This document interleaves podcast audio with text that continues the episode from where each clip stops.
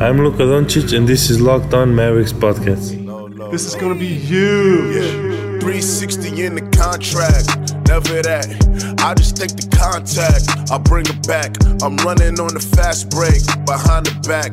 Yeah, this that, this that, this that. Dirk with the Mavs. And the videos in the house tonight. Welcome. You are locked on the Dallas Mavericks. This is Isaac Harris of Maps dot com, one of your co-hosts of this podcast. And I'm not joined by Nick Angstead, unfortunately, today, as he is still uh, on vacation visiting some family in Kentucky. Actually, if you don't follow him on Instagram, go to his Instagram and watch the cool video of him surprising his parents, uh, where he drove up from Florida, surprised them, and it was a really heartwarming video. Brought a tear to my eye as to see family embrace and be surprised and all of that. So that was super fun. But this podcast is brought to you by Built Bar. Built Bar is a protein bar that tastes like a candy bar. Go to built bar dot com and use the promo code LOCKEDON and you'll get ten dollars off your first order.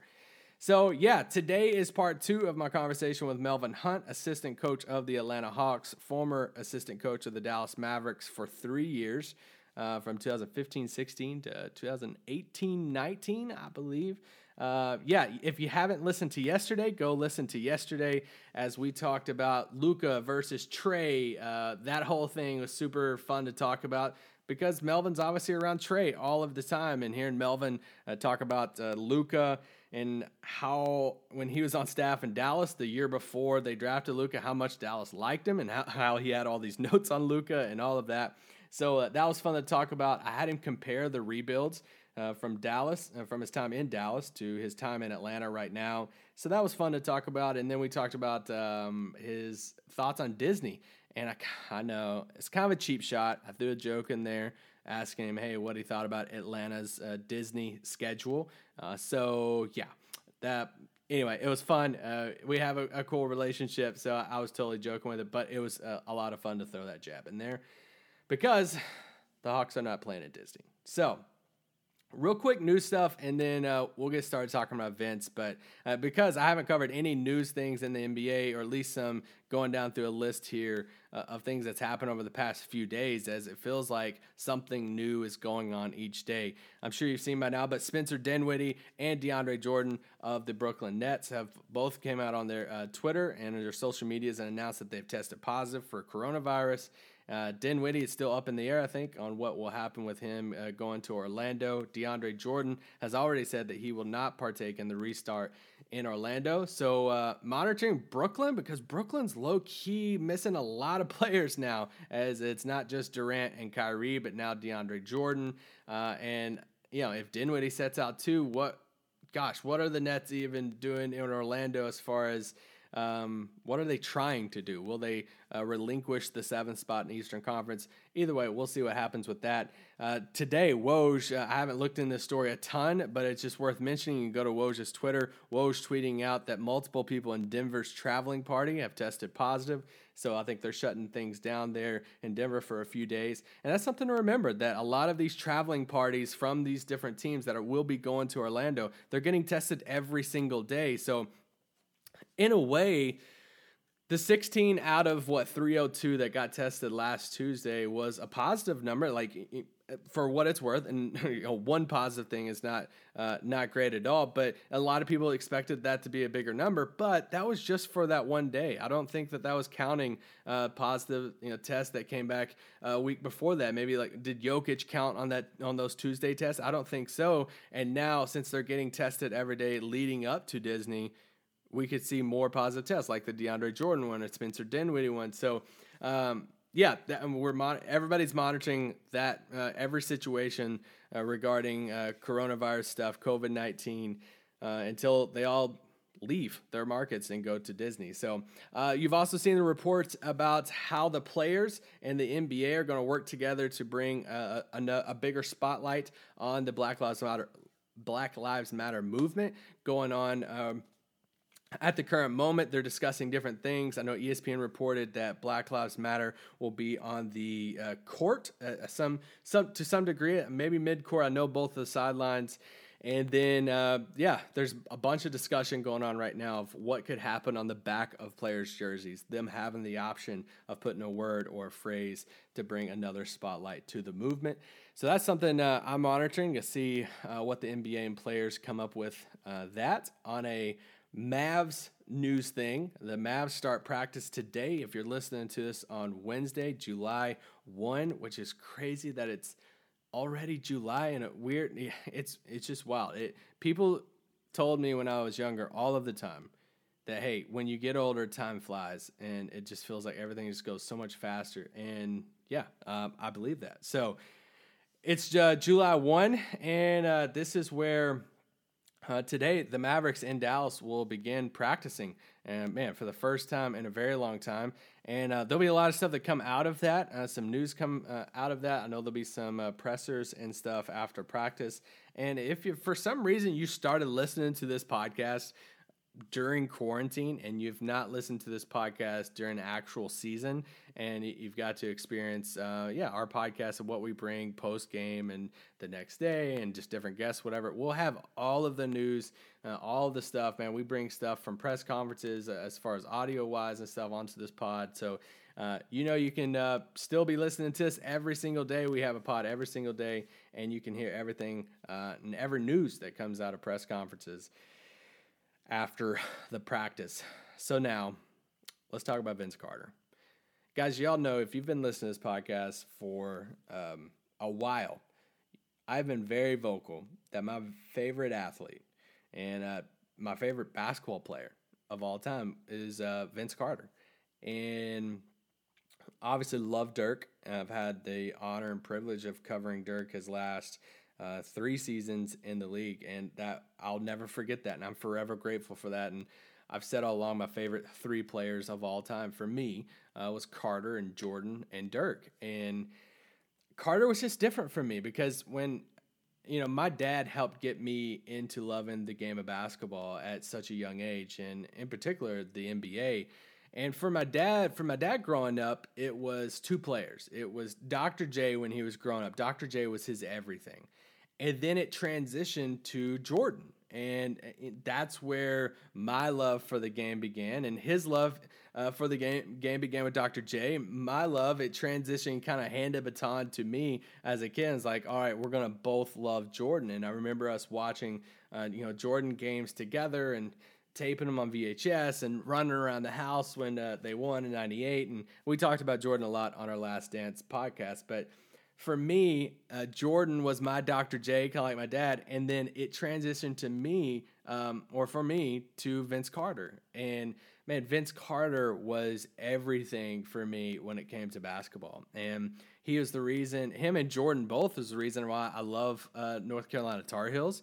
Like growing up in Kentucky, I mean, come on, like you just don't like, you know, North Carolina if you are in Kentucky. You, uh, most people love Uh, University of Kentucky basketball. I have so many friends. Uh, and then you have Louisville Cardinals. So it's like me liking North Carolina was weird, but I was always an N B A guy. My dad was always an N B A guy. So I would see footage of Jordan in a Carolina jersey. I would see footage of Carter in a Carolina jersey. So uh, I just had to, to love North Carolina. But so I remember a little bit of uh, Carter's early days at North Carolina, some crazy stuff. He's super athletic, super fun. But then he goes to Toronto, and that those couple of years there back to back, those two thousand, two thousand one years of him in Toronto, man, like that was for me, that was like peak N B A, like for me growing up. The two thousand dunk contest, I can't even describe it. Anytime it's on T V, I know it's going to be on T V. I try to tape it. I, I mean, I feel like I've watched that dunk contest so many times. Uh, I feel like I can point to the sky like he does. I feel like I could do the it's over uh, hand sign like he was doing. And just the dunks that he pulls off, I remember having posters of those dunks. And, man, just that that whole dunk contest was absolutely amazing. And kind of goes hand in hand a little bit with the playoff series against uh, Philly. And, you know, that second round series against Philly, Philly wins uh, that series in seven. But, man, it w- if a fan of Vince Carter, a fan of Allen Iverson, that series just hook it up to my veins because Iverson and Vince averaged over thirty points a game in that series, and it was just a blast to watch. Um, you know, he had early days there with Tracy McGrady, you know, Cousins, uh, both super young, but it was just a lot of fun to, you know, watch those two play together. Um, I'm trying to just go through big points in Vince's career for me that always stood out to me. I, I've mentioned this before, but I mean, I still think that the greatest in-game dunk of all time was the Olympic dunk that uh, Carter had over Fred Weiss. And I mean, just everything with that, the audacity to even attempt that dunk, and then you, you know, then you pull it off like like Vince does, it was incredible. And that's something I actually talked with Melvin about today. I mentioned it as we uh, at, towards the end of the podcast. I asked um, Melvin, I said, "Who is your for your Mount Rushmore of greatest in-game dunkers of all time?" And uh, he has uh, a couple on it that I agree with, and then man. He he brings up a couple of names that will shock you that it's even, I guarantee you, none of you listening will have the two names that he mentions as his third and fourth people on his Mount Rushmore. So please stay and listen to those two two people. But um, anyway, yeah, that dunk over Fred Weiss was amazing. His Nets days with Kidd and Richard Jefferson.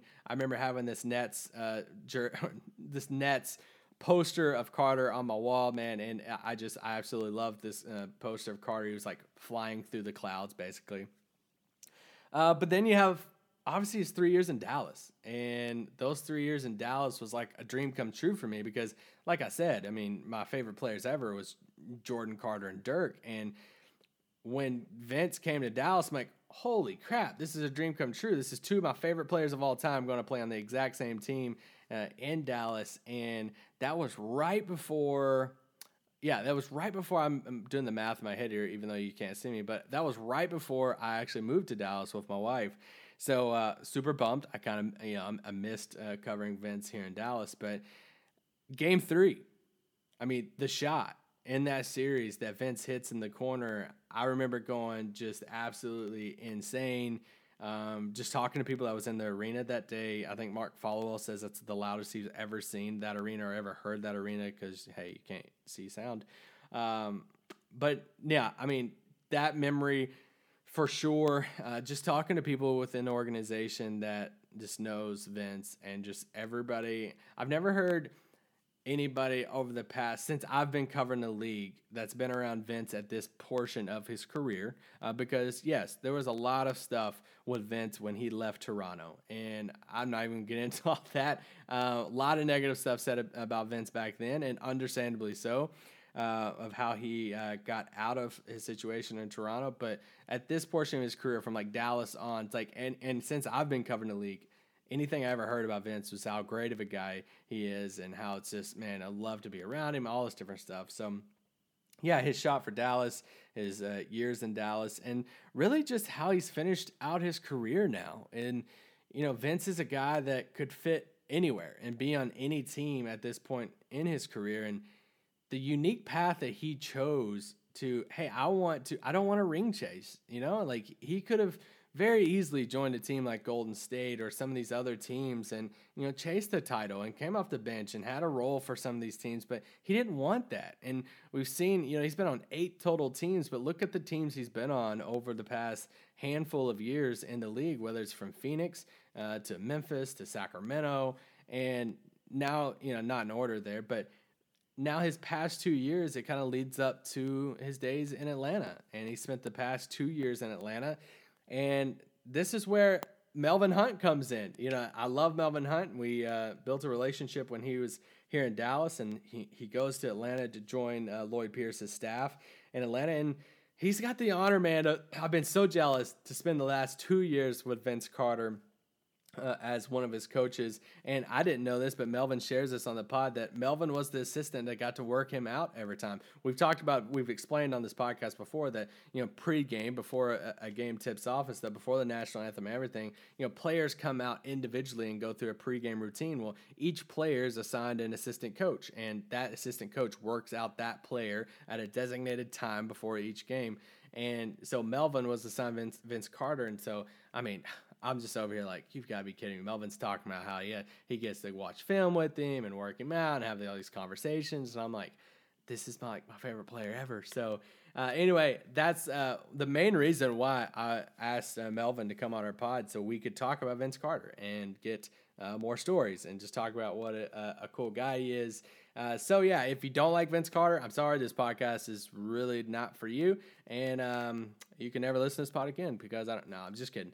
Uh, but anyway, the rest of this podcast is part two of a two-part conversation I have with Melvin Hunt. As you uh, heard earlier, the first part of this interview was yesterday. The second part is all about Vince Carter. So I hope you sit back and enjoy a conversation with Melvin Hunt about Vince Carter. But first, let's talk about some cereal. Now's the point in the podcast I get to tell you about a cereal called Magic Spoon. You know, the, the cool cereal that we've joked about on this pod that Nick got for free and I didn't get for free. Uh, but Magic Spoon is a cereal that is keto-friendly. It's gluten-free, grain-free, soy-free, low-carb, G M O-free. It's literally like the healthiest cereal you could possibly get. And, man, growing up for me, I ate all of the... Um, not healthy brands and uh, flavors of cereal. Is full of carbs, full of sugar. And here comes Magic Spoon. As me, as an adult now, this is the type of cereal that I need in my life. Zero grams of sugar, twelve grams of protein, only three net grams of carbs in each serving. It has four flavors, cocoa, fruity, frosted, and blueberry. I'm trying to uh, get a box of the fruity flavor there, but it tastes amazing. It, honestly, it's too good to be true. Uh, so go to magic spoon dot com slash N B A to grab a variety pack and try it today. And be sure to use our promo code N B A at checkout to get free shipping. Magic Spoon is also so confident in their product, it's baked with a one hundred percent happiness guarantee. So if you don't like it for any reason, they'll refund your money. No questions asked. That's magic spoon dot com slash N B A and use the code N B A for free shipping. Blinkist. Man, Blinkist, it's literally like a secret weapon for, for learning new things and getting ahead, especially if you're a person who likes to read. I love to read, but sometimes it takes a long time to actually sit down or find time in your schedule uh, to sit down and read an entire book. This is where Blinkist comes in hand. Blinkist is a really unique, and it works on your phone, your tablet, or your web browser. Blinkist takes the best key takeaways, the need-to-know-you information, basically, from thousands of nonfiction books and condenses them down to only just fifteen minutes so that you can read or listen to. There have been plenty of times that I've been reading a book and you're just kind of going past it, going through the motions. I'm like, man, I wish I could just take away the key points from this. This is where Blinkist comes in hands. It, it will take any of your these books that you want to read, sum them down to like fifteen minutes, give you the key takeaways from that, and bam, here you go. Whether you're driving in the car, whether you're traveling, going on a next business trip, or you're making breakfast for the kids, Blinkist allows you to get the key takeaways from any of these popular books that are out there that maybe you're wanting to read right now. With Blinkist, you get unlimited access to read or listen to a massive library of condensed nonfiction books, all the books you want, and all the books for one low price. Right now, for a limited time, Blinkist has a special offer just for our audience. Go to Blinkist dot com slash N B A, try it for free for seven days, and save twenty-five percent off your new subscription. That's Blinkist, spelled B L I N K I S T, Blinkist dot com slash N B A to start your free seven-day trial. And you'll also save twenty-five percent, and only when you sign up at Blinkist dot com slash N B A. Vince, uh... Vince, literally my favorite player of all time, going back to North Carolina, coming into the league and just everything, the dunk contest and playing in New Jersey and the shot in Dallas uh, against the Spurs in the playoffs there. And so I've been wanting to talk about him on our podcast, and I was, it just everything clicked for me that you've been with him the past two years. And so I've never got to meet him before. I, he, I've, You know, obviously, I've, I mean, I've been doing N B A stuff for five years now, and I've, I love Dirk. I love, you know, talking to people. There's one player that I got nervous that I, like, asked a question to, and it's Vince. And going into, like, his, like, media scrum uh, when he was playing in Memphis at the time is the only time I asked him a question in front of everybody. I was so nervous, and I'm like, dang, I, I've never got a picture, never met him, never, like, talked to him, and still haven't to this day. But, like, I was like, he's just the one person that – I've had his jersey and everything on my wall growing up, like just everything. And so you spent the past two years with him, but when was the first time you met Vince Carter? And yeah, what was, what, when did that happen? You know, I, I, I'm, you know, I met Vince years and years ago. Um, I think probably when he was, I, well, I know for sure when he was in Toronto, mm. um, and I was in Houston, in fact, um, uh, with the Rockets. And, you know, we were in passing, you know, I'd see him in the summers, you know, during the games, you know, he and, and, and that's what I wanted to say before I even get into the answer. It's so hilarious hearing you say that he's the one guy you got nervous about. He's probably, you know, one of the guys in the league who is the least, in, I mean, intimidating. Mm. And he's such a regular dude. Like if, if you could, if you could like do facial recognition and change his face and shrink him down to about five eleven, and you could just walk around with him and just hang out. I mean, he's so unassuming. He's such a regular guy. Uh, you know, Shed and all the guys, you know, back in Dallas used to have me laughing, just telling me stories about, you know, their experiences with him, because he's such a re- – I mean, literally, he is about as regular a guy as you're going to find in the N B A, which is so crazy because he's such a – like he's been such an ambassador, not just for the teams he's played on, but for the United States, you know, playing on the U S A teams. Um, Rudy T used to tell me about, you know, when he coached him in the Olympics, you know, how he absolutely just loved, just fell in love with the guy. Mm. Um, and one of my best experiences with him was, you know, competing. We uh, we played Jersey in the second round, I believe it was, when I was in Cleveland. And uh, we had a great exchange uh, throughout. We had great exchanges, actually, throughout the, the series. We ended up beating them. But uh, it was there was some great interactions because – we put the least likely of guys on to, to, to defend Vince. Not because we thought we had a chance, but the reason why we put – it was actually uh, ex-Maverick. We put Sasha Pavlovich on him one year to start the series. And Sasha, no disrespect, but I guess I am disrespecting. Sasha was not known for his defense. Sasha was a scorer, He's a, a slasher. Shooter. Yeah, a really good shooter. And, you know, we put uh, – we made sure we put Sasha on, on Vince to start the series, and I remember it like it was yesterday. The first, the first play of the series, you know, they line up and the ball's tipped, and Vince is expecting uh, it to be someone else guarding him, and he looks up and Sasha's right there. Well, we had we had brainwashed Sasha into thinking he was the next coming um, Bruce Bowen, you know, Roger Bell. You know, we made him think he was the greatest defender in the world because we gave him one assignment: to annoy and get under the skin of the calm, cool, smooth Vince Carter. And Vince would just, you know, he was so frustrated at first because he was like, cause Sasha, I mean, literally guarded him. Like, you remember that guy in P E in your physical education class? They really couldn't play. Yeah. It would just, it would just stand in front of you. Yeah. Yeah, he just stand in front of you. And he was always checking your breath to see if you needed a mint. He was he was always right up under your armpits. Yep. Well, that's what Sasha did. And it got to a point where Vince figured out what we were doing, and he would just look over at the bench and just shake his head laughing like, you guys are so wrong for this. But um, and and again, that's who Vince is. He was he was such a good competitor. He knew that he could also impact the series by kind of, you know, not necessarily fighting it, but at the same time, he didn't just accept it. He played his role and tried to stay within his game. But it was great for us. It yeah. was great for us to see see D. Vince Carter, you know, kind of get in a situation where we took one of our guys who, quite honestly, he he wasn't, you know, he wasn't one of our top two players. But we knew that we could sacrifice. And Sasha, he he took the challenge. He said, my job this series is just going to be to annoy Vince Carter. And I will tell you, he did a great job. That's awesome. I love I love stories like that. With so when later on, obviously towards the end of Vince's career, he's joined Atlanta over the past two years, and you've been with him uh, there. And one of the things, you know, for Vince, he's never got the title before. He could, I mean, he he could have a chance of going and joining any of these teams in the league and and, and being on the bench or coming off the bench for him and stuff. But he's chosen not to, and he's he's went to these stops stops with younger players in Sacramento, and I think it was Memphis, and um, yeah. and now in Atlanta. What are the importance of guys like we see like Jared Dudley's of the world, and even in a sense kind of what Courtney Lee is for Dallas right now, and how the young guys just look up to Courtney Lee, love him. How much has Vince meant to the young guys in that locker room in Atlanta? Uh, you know, he's he's been as important as, you know, another coach. Uh, he's been as valuable as having, I mean, well, he is. He's, you have a legend uh, in your locker room, and there's so many, you have a legend on your bus, on your plane ride. You're in the hotel lobby.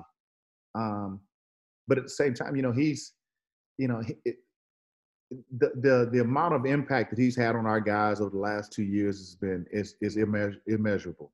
Mm. Uh, you cannot really put, you know, value on it. Um, and for the coaches, you know, I'm a selfish, I'm going to tell you selfishly, he's been great for us as coaches. You know, uh, Lloyd is, is, is an incredible leader, incredible coach, you know, and we have a pretty good staff. Um, and I include in that staff a little bit of Vince, you know, a little bit of Vince. You know how sometimes as a coach, you know, sometimes we throw, we throw softballs out there for guys to hit, you know, for their teammates to kind of, you know, sell our points and kind of, you know, um, endorse, endorse what we're throwing out there. Well, you didn't have to really even throw lobs to Vince. You know, he was so uh, aware, you know, of, of the needs of a young player. A lot of times he would just do it on his own. And we didn't ever have to have to pull him over to the side and, and you know, and coach him up, you know, what to say. He he always wanted to do the right thing. And, you know, there was, it's no coinky-dink, as they say. Uh, it was no coincidence that um, Vince's locker was right next to Trey Young on the road. Mm. And then we drafted uh, Cam Reddish. You know, it was the, the Duke, North Carolina, you know, deal was there. But we kept him, we kept him, and, and Virginia for that matter, with DeAndre Hunter. We kept him always near those guys. And a lot of that was, we were hoping that that wouldn't be an issue, but uh, Vince embraced it. He wanted it. He's like, he, he'd always say, hey, let me, let me uh, have those guys near me. And, you know, and, and I was fortunate. Uh, it's great when you get a chance to be the, connected to that guy. You know, I was the guy that got a chance to shoot with him before every game. I would mm-hmm. warm him up. We watched film together. You know, I was connected to oh, him. Oh, man, I'm so jealous now. Oh yeah, you should be. You should be. Because I, I mean, you talk about all the little, the little nuances that, that a lot of times won't make Sports Center. Like I did. I got a chance to experience it, and you know, it gave, it gave me a unique uh, perspective and relationship uh, with with Vince. And a lot of times, you know, we'd shoot after practice, and sometimes I would I would prompt it, but other times Vince would say, "Hey, uh, Cam and DeAndre, come here. Let's shoot together." You know. Uh, or we, Vince and I may be watching film, and he'd say, hey, fella, Trey, come here. Let me show you something. And the three of us were watching film. So he was, you know, he was, you know, very willing to help those guys. Um, I think every one of them, to a man, to a man, would come in and would talk about, you know, how much he's meant to him. John Collins went to the, uh, was in the dunk contest, scared to death, didn't know what he was going to do, confused, asking questions, just like any guy. First time in, in the contest, you know, what is this? What were you thinking when you did this? Did this happen? Was it organic? Did you plan it? Uh, should I do this? And Vince is just there. It was great. It, he was just there like a big brother, you know, figure, and he just kind of guided guys through stuff. And it was, it's really cool. Yeah. Really cool. I, I tell you, and And and knowing the background as far as um, Vince wanted this role. I mean, like you said earlier, Isaac, he could have gone to some other teams and, and had a chance to make a deep playoff run, another one, or compete for a championship. But he wanted this particular situation. Um, and I think it speaks to, I, I, I got to be honest, I think it speaks a lot to how he views uh, Lloyd Pierce. Mm. I think he wanted to pour into him and and have an impact on him as well as uh, our, our, our group of young guys. Let me tell you about rock auto dot com. One reason to repair and maintain your cars is to save money that you can then use for other important things like maybe your rent or maybe some groceries. Why would you choose to spend thirty percent, fifty percent, one hundred percent more for the exact same auto parts at a chain store or a new car dealership? Chain stores have different price tiers for professional mechanics and do-it-yourselfers. rock auto dot com's prices are the same for everybody and are reliably low. rock auto dot com always offers the lowest prices possible rather than changing prices based on what the market will bear like airlines do. rock auto dot com is for everybody and does not require membership or account login.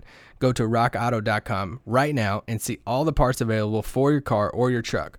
Right, locked on in their How Did You Hear About Us box so they know we sent you. Amazing selection, reliably low prices, all the parts your car will ever need, rock auto dot com. Yeah, you talked about working him out. What is, you were there for three years with Dirk towards the end. What is it, what all consists of somebody like Vince Carter at the age of forty-two, I think, in this past season? What all does he have to go through to be able to play? Well, I'm glad you mentioned Dirk because people didn't realize his his work days, you know, prior to games were amazing. You know, mm-hmm. the the day before the game, two days before the game, all that he put into it to get himself ready to play. I don't think people really understood understood how much uh, he committed to that. Well, Vince was no different. You know, it's no secret those guys really, really got their bodies really lean, got themselves really, really conditioned, um, just because they knew where they were chronologically. You know, you get to that that point in your life, uh, that at that age, and to be able to still perform with young guys, it's a pretty amazing feat. And so you'd see, I think the number one word is consistency. Mm. Um, not a lot of ebb and flow. Not a lot of ebb and flow. It was always consistent uh, with Dirk and, you know, Dirk and Vince. Um, and that's like, you talk about just being committed, man. I just, you watch what they eat, you know, uh, day after game or night after game. You know, Dirk's got that got that green glass bottle of of whatever that water is, that that water he always drank, that he drank every every single time.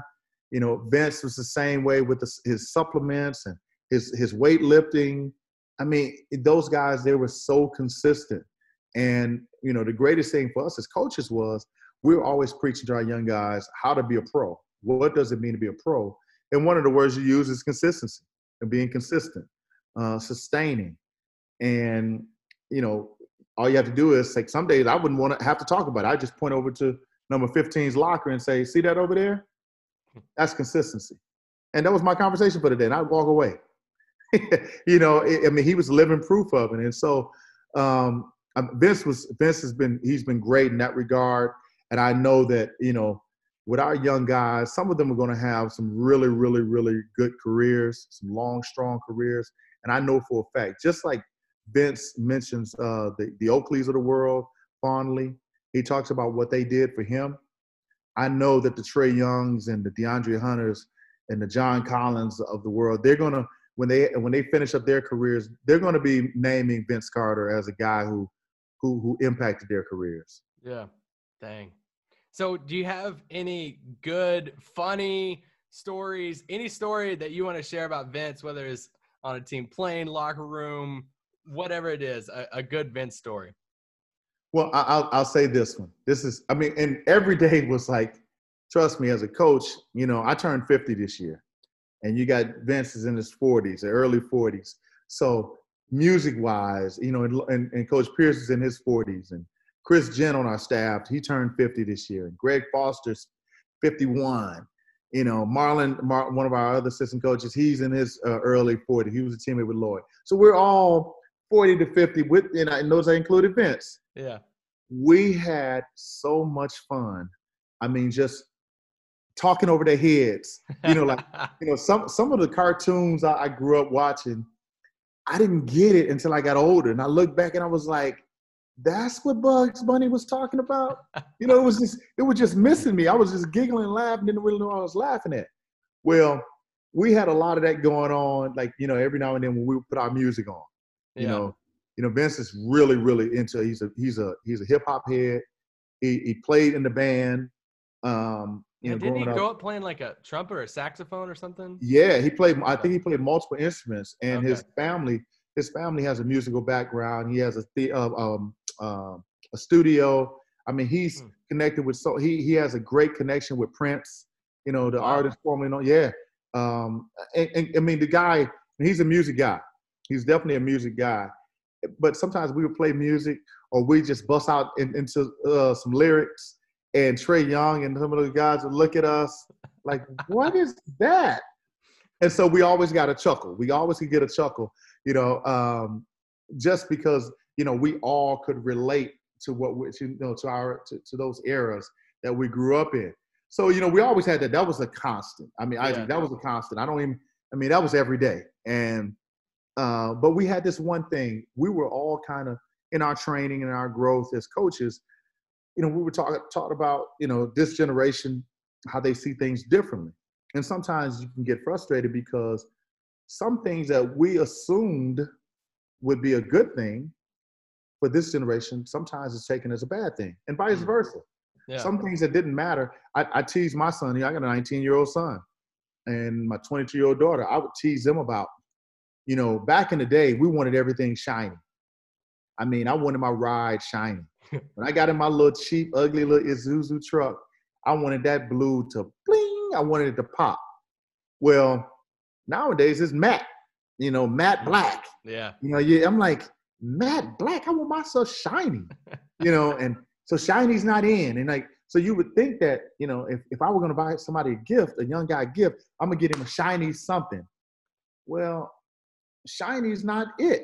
Yeah. And I would be like, why isn't, why wouldn't you want this? So we always had that going on too. So one of these days we're going through our little training and we have been talking about something, and um, the lady who was teaching us, she made, she made it a point. She said, you know, there are times where, you know, you can look at the number six, and if you look at it wrong, I mean, I'm not wrong. If you look at it from a different vantage point, it can be a nine.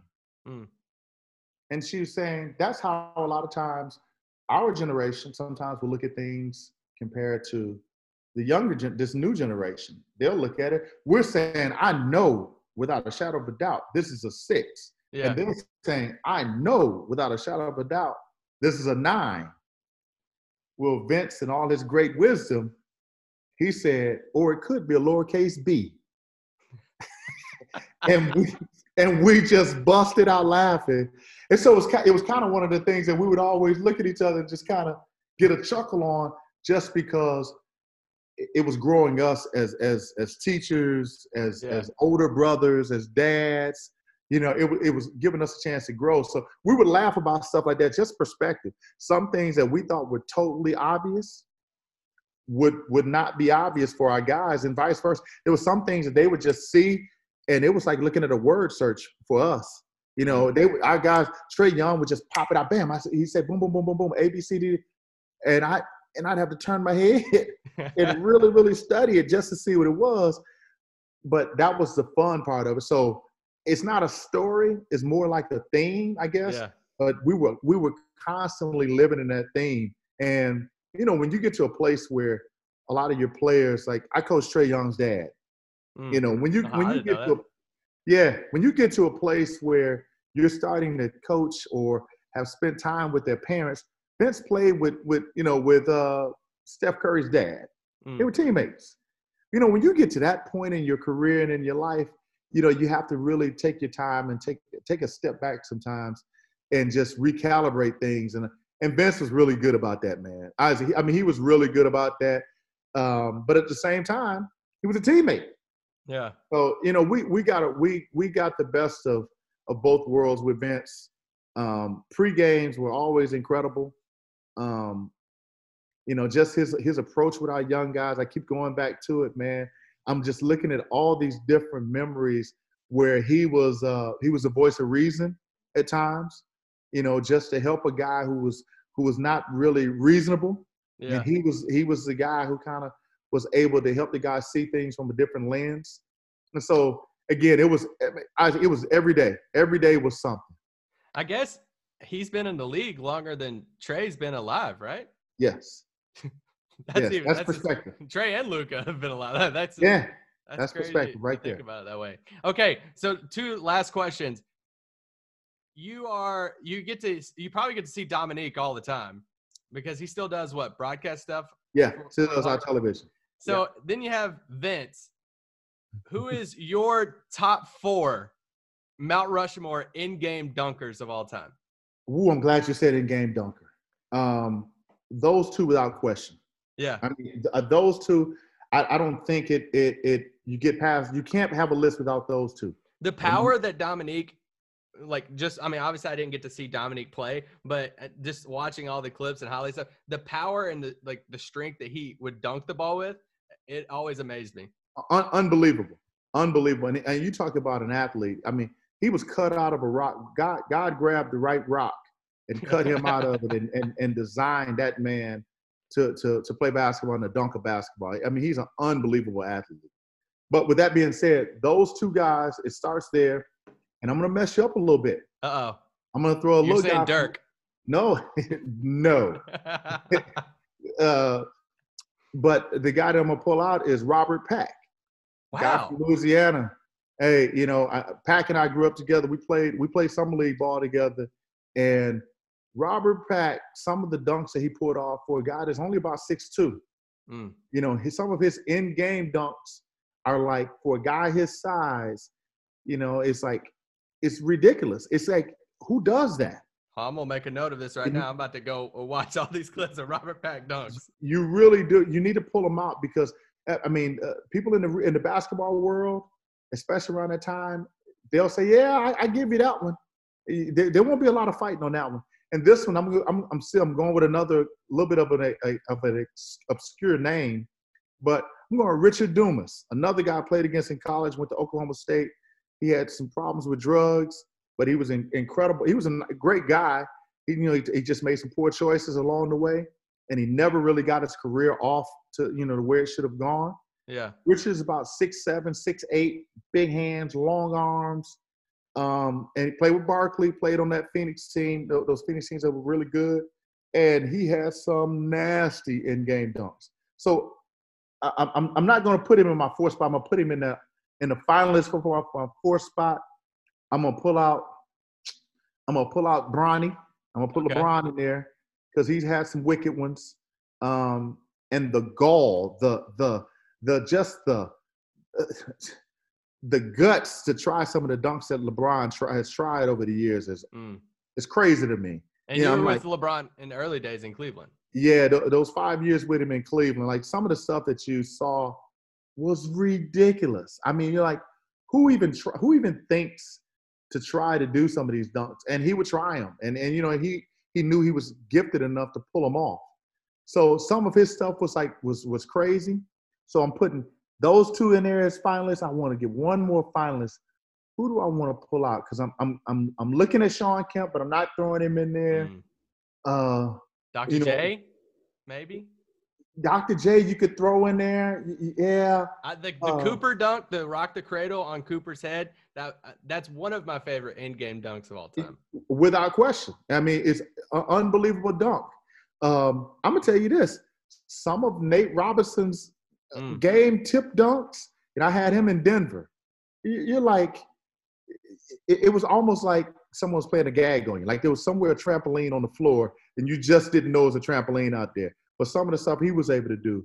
So, I mean, there's a list of guys. Like, you know, you're going to slight some people with that yeah. list. When, but I'm telling you, the Vince, Vince, Dominique, and then, you know, obviously M J had, you know, he's got some great in-game, in, in-game dunks. But Vince, Dominique, and I'm telling you, I'm keeping Robert Pack. So I'm I'm I'm saying there was an earthquake and one of the one of the uh, faces fell off my mountain. And yeah. I'm just leaving those three. I'm going with those, those three. Right, okay, I, I can rock with it. I'm gonna, I'm gonna literally look up Robert Pack dunks after this, and Dumas dunks too. So. Yes, that concludes part two of my conversation with Melvin Hunt. It obviously ends in a weird note there because there was more to the conversation that was included in part one.